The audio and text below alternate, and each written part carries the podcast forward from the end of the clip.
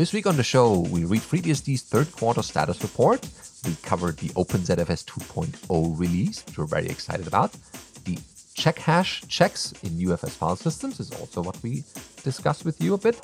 Uh, OpenSSL 3.0 dev crypto issues on FreeBSD and more things in this week's episode of BSD Now.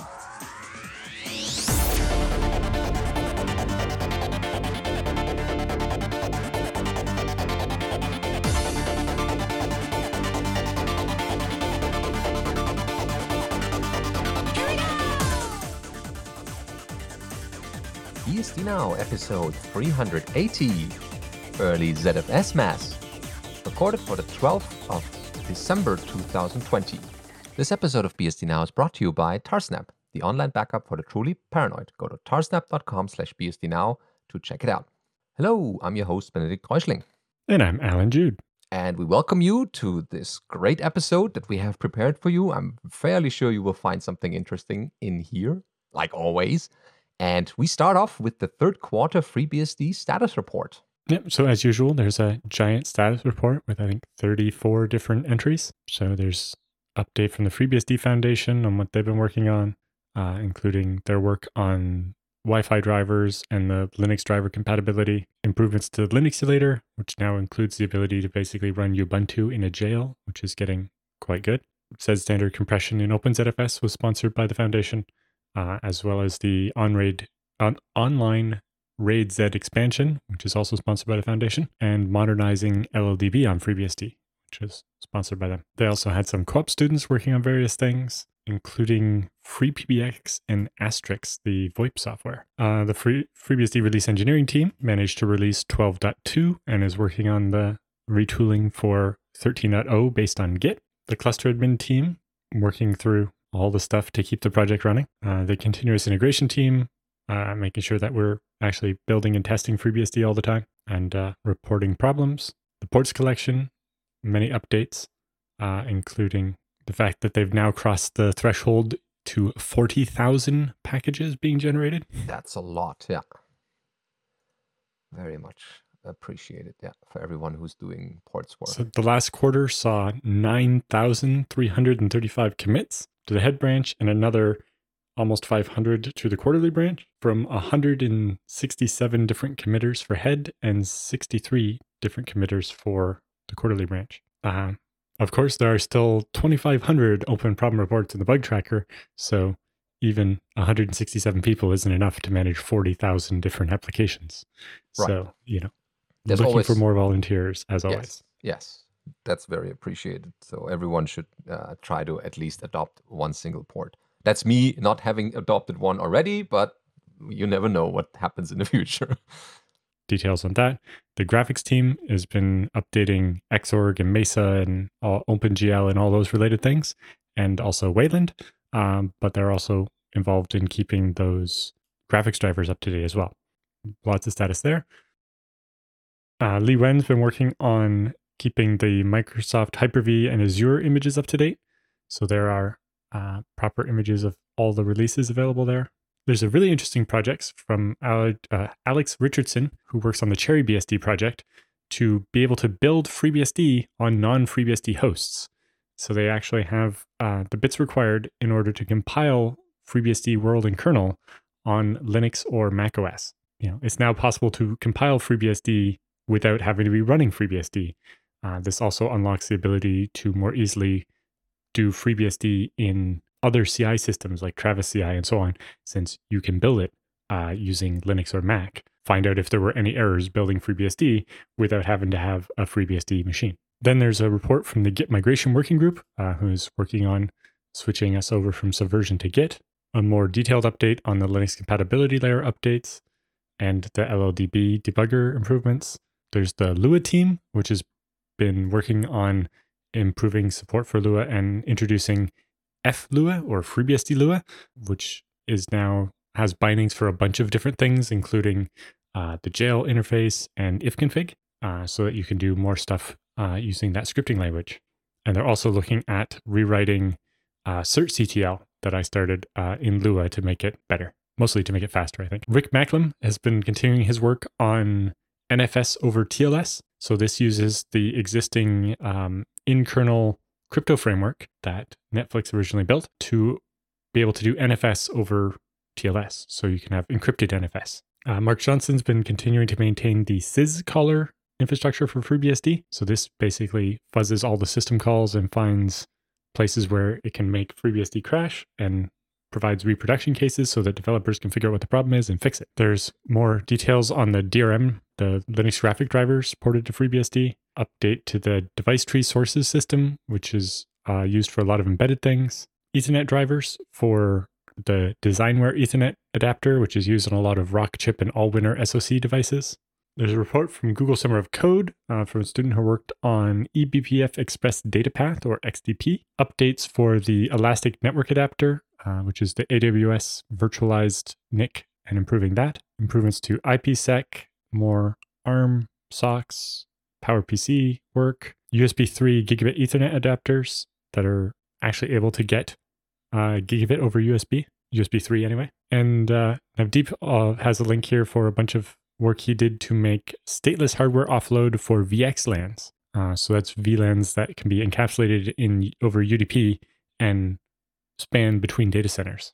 Uh, there's also an update here on wireless drivers from Bjorn and Adrian, getting to 802.11ac uh, support. My report on Z standard compression. There's a report here on CheriBSD uh, and a lot of the work going on there. The RISC-V port updates to Grub bhyve, KDE, and a report on the new documentation project. Uh, so getting FreeBSD's documentation all switched over to AsciiDoc and Hugo. And I'm glad to see that uh, Sergio picked that up and uh, ran with it because I've just not had time to work on it at all. Mm, yeah, through all the the things. Yeah, yeah, that's very appreciated. Yep. Uh, then there's some work on Potluck, which is uh, a flavor and image repository for pot, which is uh, a FreeBSD jail manager, uh, and updates from the Puppet team. You know, keeping releases of Puppet 4, 5, and 6 working, and noting that Puppet 4 has now been removed since it's past its end of life.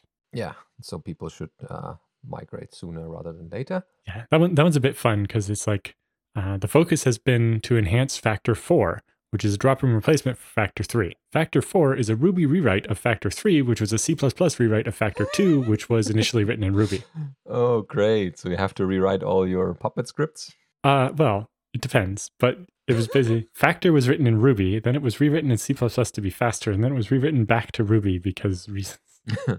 yeah, uh, I remember that um, you can also install Facter for um, Ansible to use it in the, the setup script where it gathers all the information and it can get yep. like extra information.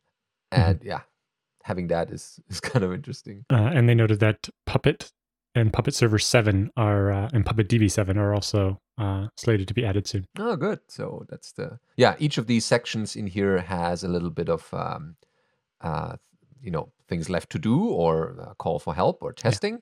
So if you're interested in any of these, then let the authors know. They're all listed there and um, yeah, provide some feedback or maybe some missing things like documentation or man page fixes or something. But yeah, there's more detail about each of those projects and the people to reach out to if you have questions or if you can help. Uh, speaking of that, you can also help with the next quarterly report. If you have or know of anything that's been going on in FreeBSD in the last three months and want to make sure it gets in the report, help write one of these little things. You know, it's a couple of paragraphs or bullet points. It's it's nothing too fancy, and it's easy to submit. They have a sample report. You can just fill out the template with some information and send it in. And obviously, they're also happy to have people help, you know, review and copy edit and, and so on to make sure that the report goes out without any spelling mistakes in it.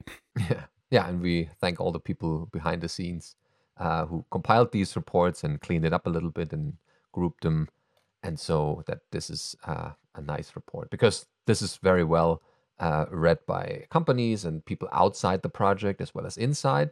And so if we have these regular team reports or general status reports, then people see, yes, the project is still alive and they can get an overview of the things that happened in the last month, even though they cannot track the project day to day.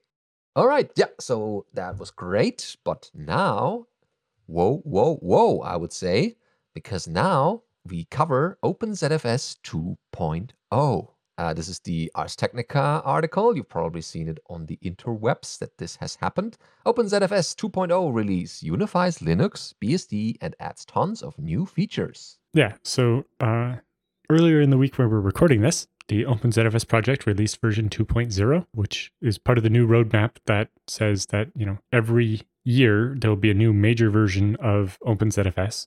And now, but the big thing that makes 2.0 special is that it's the culmination of two years of work to build one repo that works on both Linux and FreeBSD. Uh, and it basically eliminates the distinction between ZFS on Linux and ZFS on other operating systems like FreeBSD. So as of now, the new OpenZFS 2.0 release is available on FreeBSD. Uh, I think the update to the ports tree went in yesterday, although I don't think the official packages have recompiled yet, but that only take another day or two. And so you can install that from ports as long as you have 12, uh, a supported version of FreeBSD 12 or uh, FreeBSD 13 or head has this already built in, replacing the older ZFS and base. So 13.0 will ship with this and possibly even OpenZFS 2.1, which will add some additional features like DRAID. But like uh, Jim goes on to point out here, if you're using Linux, it gets a little stickier. And it's kind of up to your distro to decide when to update. Uh, so with Ubuntu, the, they're shipping 0.8, uh, and that won't change until uh, Ubuntu 21.10, which is almost a year from now. But if you use the DKMS thing where it automatically rebuilds ZFS for your kernel uh, each time, then it's a little easier to switch to a newer version. But doing that on Ubuntu gets very complicated because as they've started to integrate ZFS, more things depend on it, and having a different version than it expects could cause all kinds of fun. Yeah, I'm very glad this has happened, and uh, I know there's a lot of things that had to come together, and coordination was uh, needed. But nevertheless, it's here, and uh, yeah, we can all look forward to having a unified ZFS on many uh, open source operating systems now.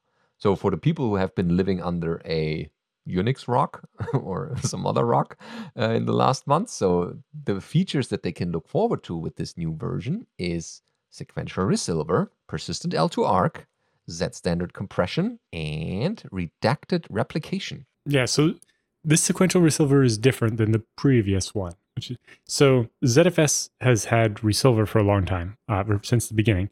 But the main idea there was by using the ZFS metadata, you were able to only have to resilver the data you actually had.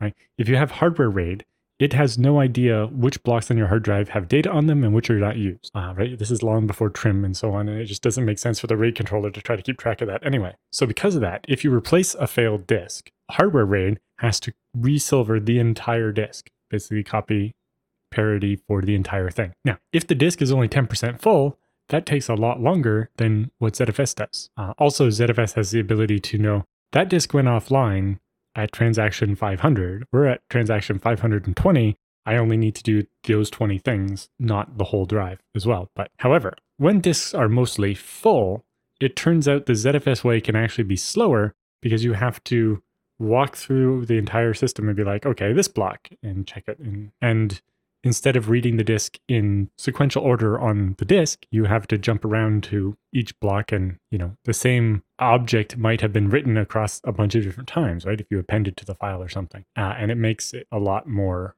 random. So there was a previous feature that slightly confusingly was at the time called sequential resilver, but now I think it's called, uh, I forget what it's called, but basically what it tried to do was take those random uh, reads that would have to be done and sort them and batch them up so that you would do more sequential, but it still wouldn't be fully sequential. That was an improvement, but it still didn't help that much. This feature, sequential resilver, literally uses the space map, which is just for each block on disk, is it allocated or is it free, to copy the entire contents of one side of a mirror to the other side. So this sequential, the new sequential resilver only works on mirrors. It doesn't work for RAID Z.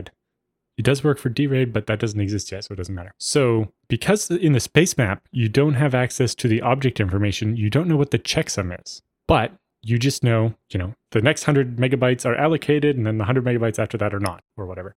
So you can just go through the whole hard drive very quickly and uh, know which sections need to be copied and which don't. So in the case of a mirror, where one side has failed, when you put the replacement disk in, instead of reading randomly and putting it in that order on the replacement, you can just bulk copy all of the allocated space and skip all the not allocated space, but do it sequentially so it goes as fast as the hard drives can go, or SSDs in this. The problem is you don't have the checksums, so you can't verify. However, since because it only works with mirrors, if you have a mirror set and one half has died and you're replacing it, the checksum doesn't really matter. You only have one other copy to copy from. Right. The other one is stale anyway. So if if if there's something wrong with the first copy, you were the data was lost anyway. But so what sequential resilver does is copy it all sequentially, and then once your parity is restored, right, that you're no longer at risk of if the other hard drive fails, you lose everything. Then it starts a scrub to go back the old-fashioned way and check all the checksums. But it means you know, if a scrub was going to take five days and and the sequential resilver was going to take 12 hours, it means you get back to less chance of failure after 12 hours and then spend the five days. So it, t- it takes longer in total, but the amount of time you're at risk is much shorter. Yeah, it, you safer, quicker.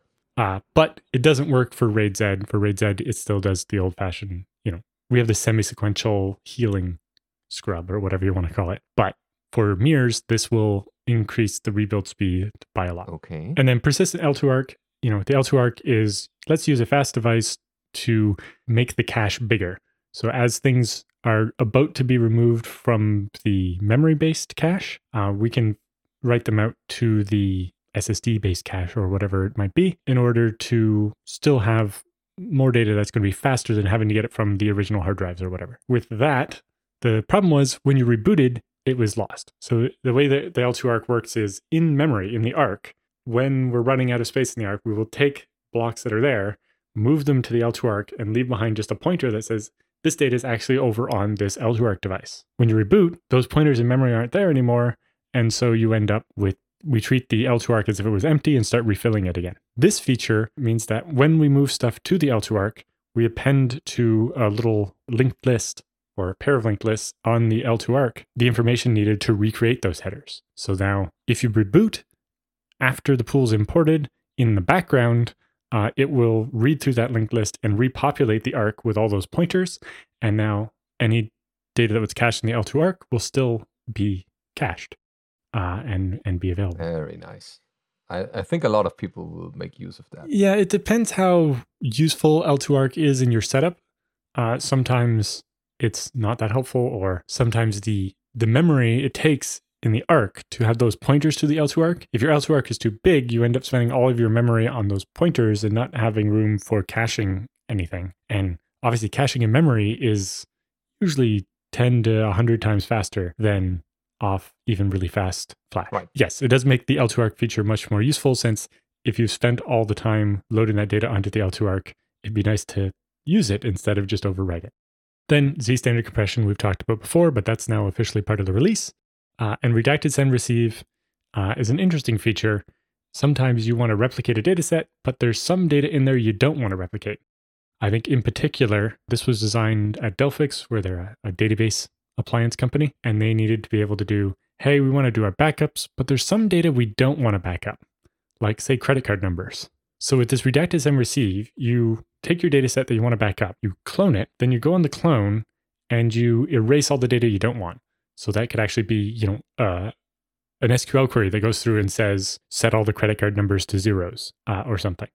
Then you can create a bookmark, which is like a snapshot, but it doesn't keep the old copy of the data. So a bookmark is just a timestamp, basically. And you can use that to then send that data set minus all the bits that you want to filter out.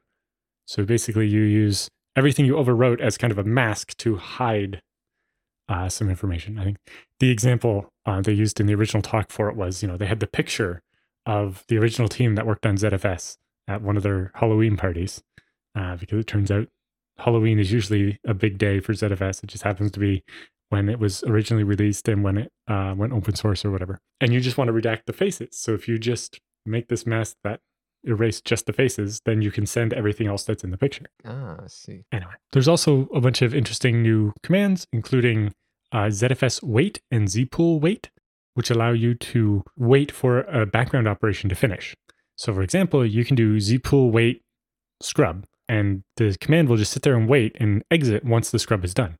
So it makes it easy to make some other operation not happen until a previous one is done, even though the previous one's running in the background and might take days. Yeah, that might not be desirable. But yeah, it's good that the pool can now uh, wait for some actions.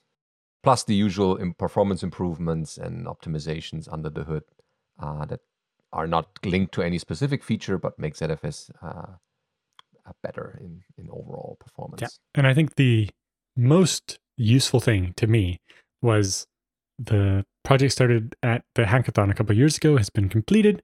The ZFS and zpool man pages have now been split into subcommands. Oh yes, that's also good. So when you want to look at the ZFS man page, you, it's just a link to a bunch of other man pages. And it's much easier to say, I just want the man page for ZFS send. Yeah, and that gives you just these options. Yeah, instead of getting like a 50 page man page that is hard, you know, to find just the bit you're looking for quickly. Yeah. All right, then, yeah, we definitely recommend you try it out. Um, in production, yes, no? Yeah, this has uh, been tested very thoroughly. And, you know, it's been available in the FreeBSD ports tree for a while now, and people have been playing with it. Uh, and it's the default in FreeBSD head. Uh, so a bunch of my machines have been running it for months now. Oh, excellent. Yeah. And so finally, people can encrypt their pools and uh, or their data sets and yeah, be all crypto about it. Um, yes, uh, we don't support booting from encrypted data sets yet. Oh yes, that's, that's, important a, to know. A FreeBSD yeah. shortcoming, really. Well, Linux doesn't either, but yeah, we'll get there. For now, people can play with the other features in there. yeah, well, and you can encrypt your home directory or other data sets, just not the one you boot from, because mm, the bootloader sure. doesn't understand it yet. Yeah. So yeah, uh, always uh, yeah, appreciate it for everyone uh, who did work on that, who sent in pull requests and updates and fixes and testing. So yeah, we'll look forward to trying it out.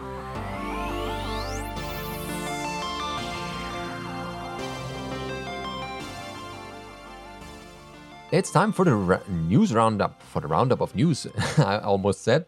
So, here we have an interesting FreeBSD revision for you because also in UFS land there were some updates and changes. Kirk McKusick, uh, father of UFS, I think you can call him that, uh, added various new check hash checks. That's a bit of a tongue twister, but check hash checks uh, have been added to the UFS file system over various major releases. Superblock check hashes were added for the 12th release in cylinder groups, and inode check hashes will appear in the 13 release. And Kirk, being Kirk, very uh, verbose in his uh, commit messages, explaining everything, and that's what we like. So when a disk with the UFS file system is writably mounted, the kernel clears the feature flags for anything that it does not support. For example, if a UFS disk from a 12 stable kernel is mounted on an 11 stable system, 11 stable kernel will clear the flag in the file system superblock that indicates that superblock check hashes are being maintained. Thus, if the kernel is later moved back to a 12 stable system, the 12 stable system will know to ignore its incorrect check hash. So yeah, otherwise it would be like, hey, this data is wrong. And it's like, no, actually it was just updated by a system that doesn't understand it. Yeah, don't worry about it. Uh, if the only file system modification done on the earlier kernel is to run a utility such as growfs, that modifies the superblock, but neither updates the check hash nor clears the feature flag indicating that it does not support the check hash, the disk will fail to mount if it is moved back to its original newer kernel. And this patch moves the code that clears the file system feature flags from the mount code, this is ffs underscore mountfs, to the code that reads the superblock ffs sbget. And as ffs sbget is used by the kernel mount code and is imported into lin, uh, libufs, uh, all the file system utilities will now also clear these flags when they make modifications to the file system. Yeah, so if you use an older version on uh, a boot script or a bootstrap tool or something to do growfs to make the file system larger, it will now no longer not clear that flag and cause the newer kernel to freak out that, hey, the check hashes are wrong, your file system's been mangled. yeah, and as suggested by John Baldwin, FF, FSCK FS check has been changed to accept and repair bad superblock check hashes rather than refusing to run.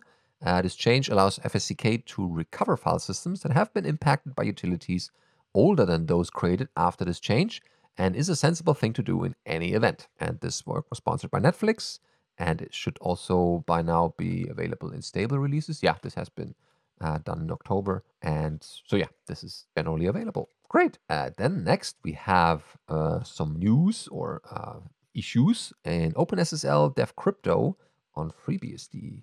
Uh, ah, yes. Uh, so John Mark Gurney shared his, this worrying mailing list bit or find that so he just learned that the OpenSSL devs decided to break dev crypto on FreeBSD. And Benjamin Kaduk uh, posted this output. So in, when you do an OpenSSL speed test with uh, Engine Dev Crypto with an AES 128 uh, cyclic block count, um, then you see no, oh, cipher blockchaining.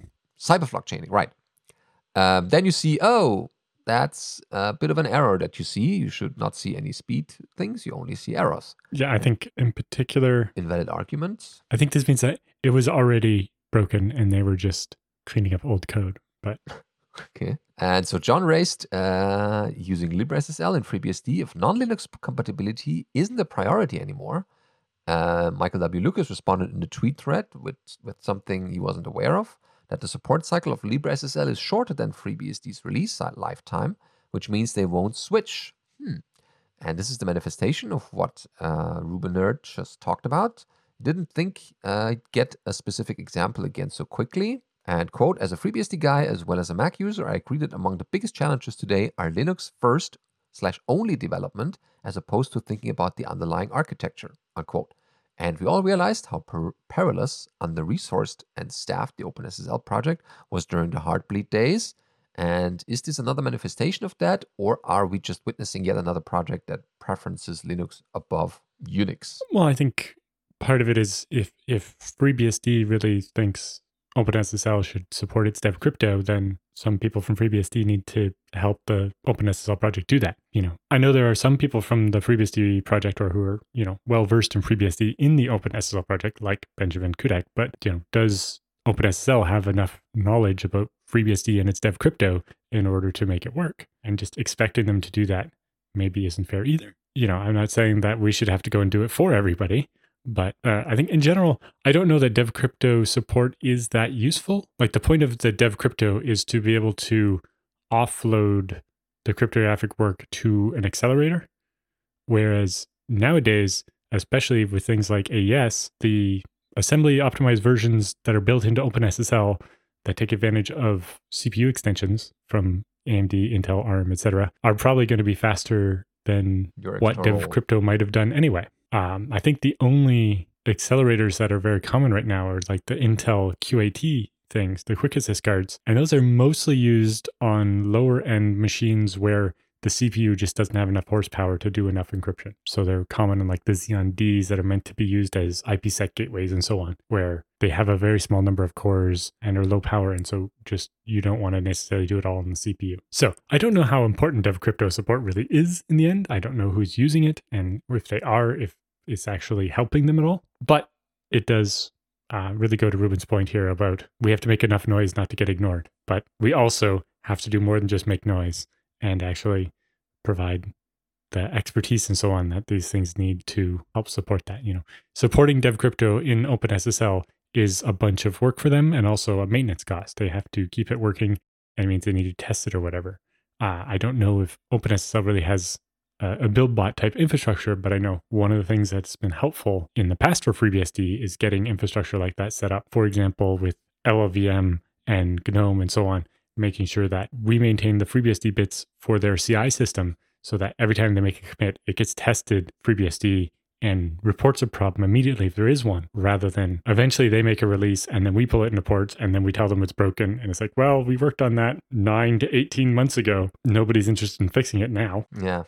Yeah. Be early, uh, be part of the development, even though you're just an, uh, using an upstream. So that's helpful to get the feedback because by then they can redesign and make decisions that also accommodate your project. Okay, but definitely good to know. And now we have a little known, well, well, or a little new star on the desktop distributions uh, sky, I would say, because here on yeah, OS, I think we talked about this one once originally because I never really understood the name. okay, so over on os108.org, we found a fast, open, and secure desktop operating system based on NetBSD, and there's a new release out apparently. Uh, this is uh, 9.1 XFCE AMD 64 release and it's based on NetBSD, so you have your tried and true userland, but they put in a little bit more uh, to make it a separate distro or release. So you uh, you find the um, checksums and the uh, ISO download locations there.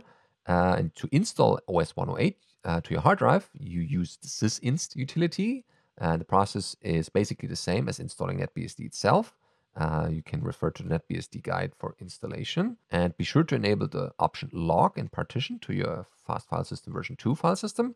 And if you choose a custom partitioning scheme, which makes the updating between releases easier, uh, be aware that OS 108 as NetBSD installs software to user package, so the slash user partition should be the largest partition on your drive. And once the base install is finished, let DHCP configure your network connection automatically, set the console keyboard, create a root password, and set the root shell.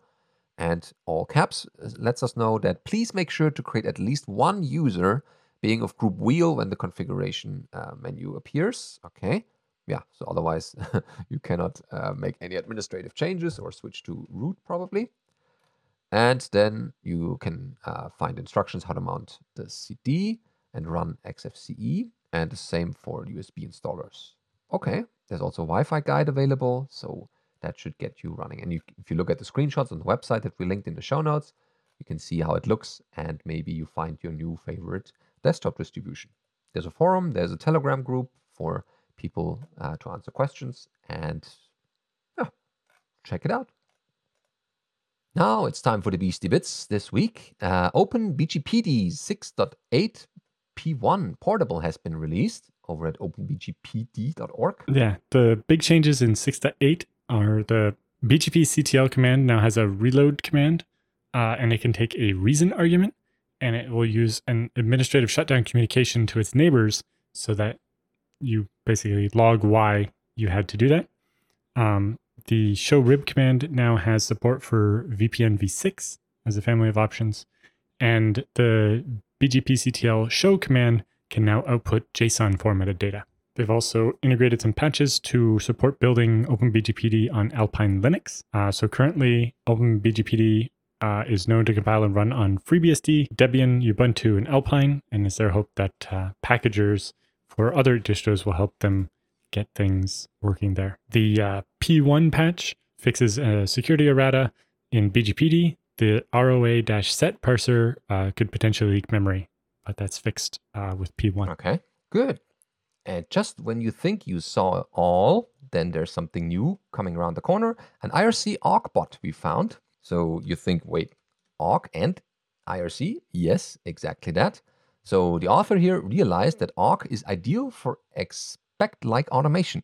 The difficulty he faced was how can awk control another program, in this case an IRC client, both standard in and standard out, like awk would need to both read from the program standard out and write to its standard in. And they solved this problem or this program by creating a FIFO for taking inputs and hook the program to it. And you can see below in the code uh, what they did. They did a make FIFO to create a first in for first out and called it UPS. Wait, are they really? Okay. UPS, why not? Um, and then do a netcat over to chat.freenode.org, uh, port 6667, and pipe that to awk into a here document. And there you just print received. And in there, ah, you print the reply. And once this bot is set up and running without human intervention, uh, in case you want to interact with this IRC session, you could access the input using cat. Okay, then you cat to that yeah, uh, FIFO, and then provide your nick, your uh, identity password, and sure enough, you can then chat. There's a little diagram how it looks. And that way you can connect to Freenode IRC using SSL instead. Uh, either one of the provided uh, below works as well with a little bit of an OpenSSL invocation. And cool. Taking it a little bit further, a pattern can be observed here. The main program is the IRC session, where its outputs are streaming through a pipeline unmodified. The bots uh, takes IRC output as standard in, and their outputs are the bot pro uh, bot command that should be sent back to the IRC. Then we can use a tiny TU utility like proctree to chain those bots together. And yes, that is the way to use IRC these days. cool. Very nice. Then we have uh, an interesting video here on how to use Docker on FreeBSD with bhyve and SSHFS. Ah, yes, it's a series of um, uh, videos. Uh, I watched a couple of those. And yeah, the, the guy's really um, also looking forward for more uh, suggestions what he should cover on the on his channel. So um, if you want to see specific things, then let him know.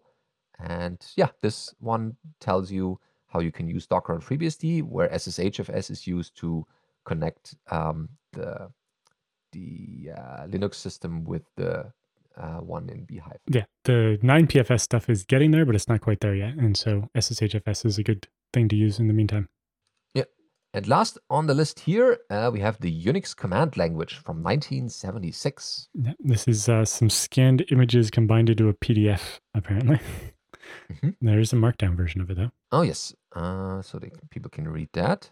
It's explaining like how shell works and how pipelines work and a lot of the useful bits from the people who wrote the original uh, implementation ken thompson so yeah the historians would be happy to uh, get their hands on this if they haven't read it because they were around way back when so uh, but also for the newer historians they can also have a look speaking of historians you might want to back up your important stuff so that it's available after ages of use, I would say. And what better solution to take than Tarsnap? Because then it's on the dangerous internet cloud, but it's encrypted. Only you, the person with the key, can get back your backups when you need them, hours or ages later, depending on the use case. And Tarsnap does all that for you. It creates keys locally, then strips out some of the uh, deduplicated stuff, compresses it, and after all that is done, then your data leaves your computer and goes into the AWS cloud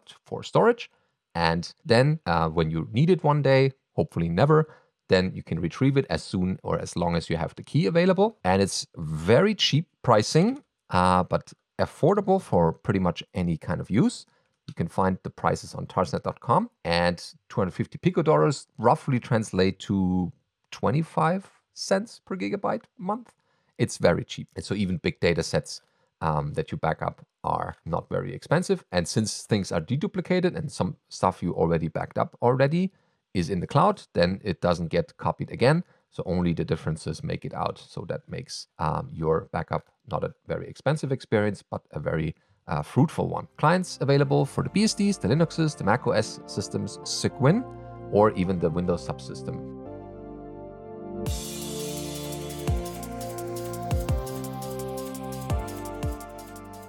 And now the feedback and questions section for the people who are interested in getting some useful advice.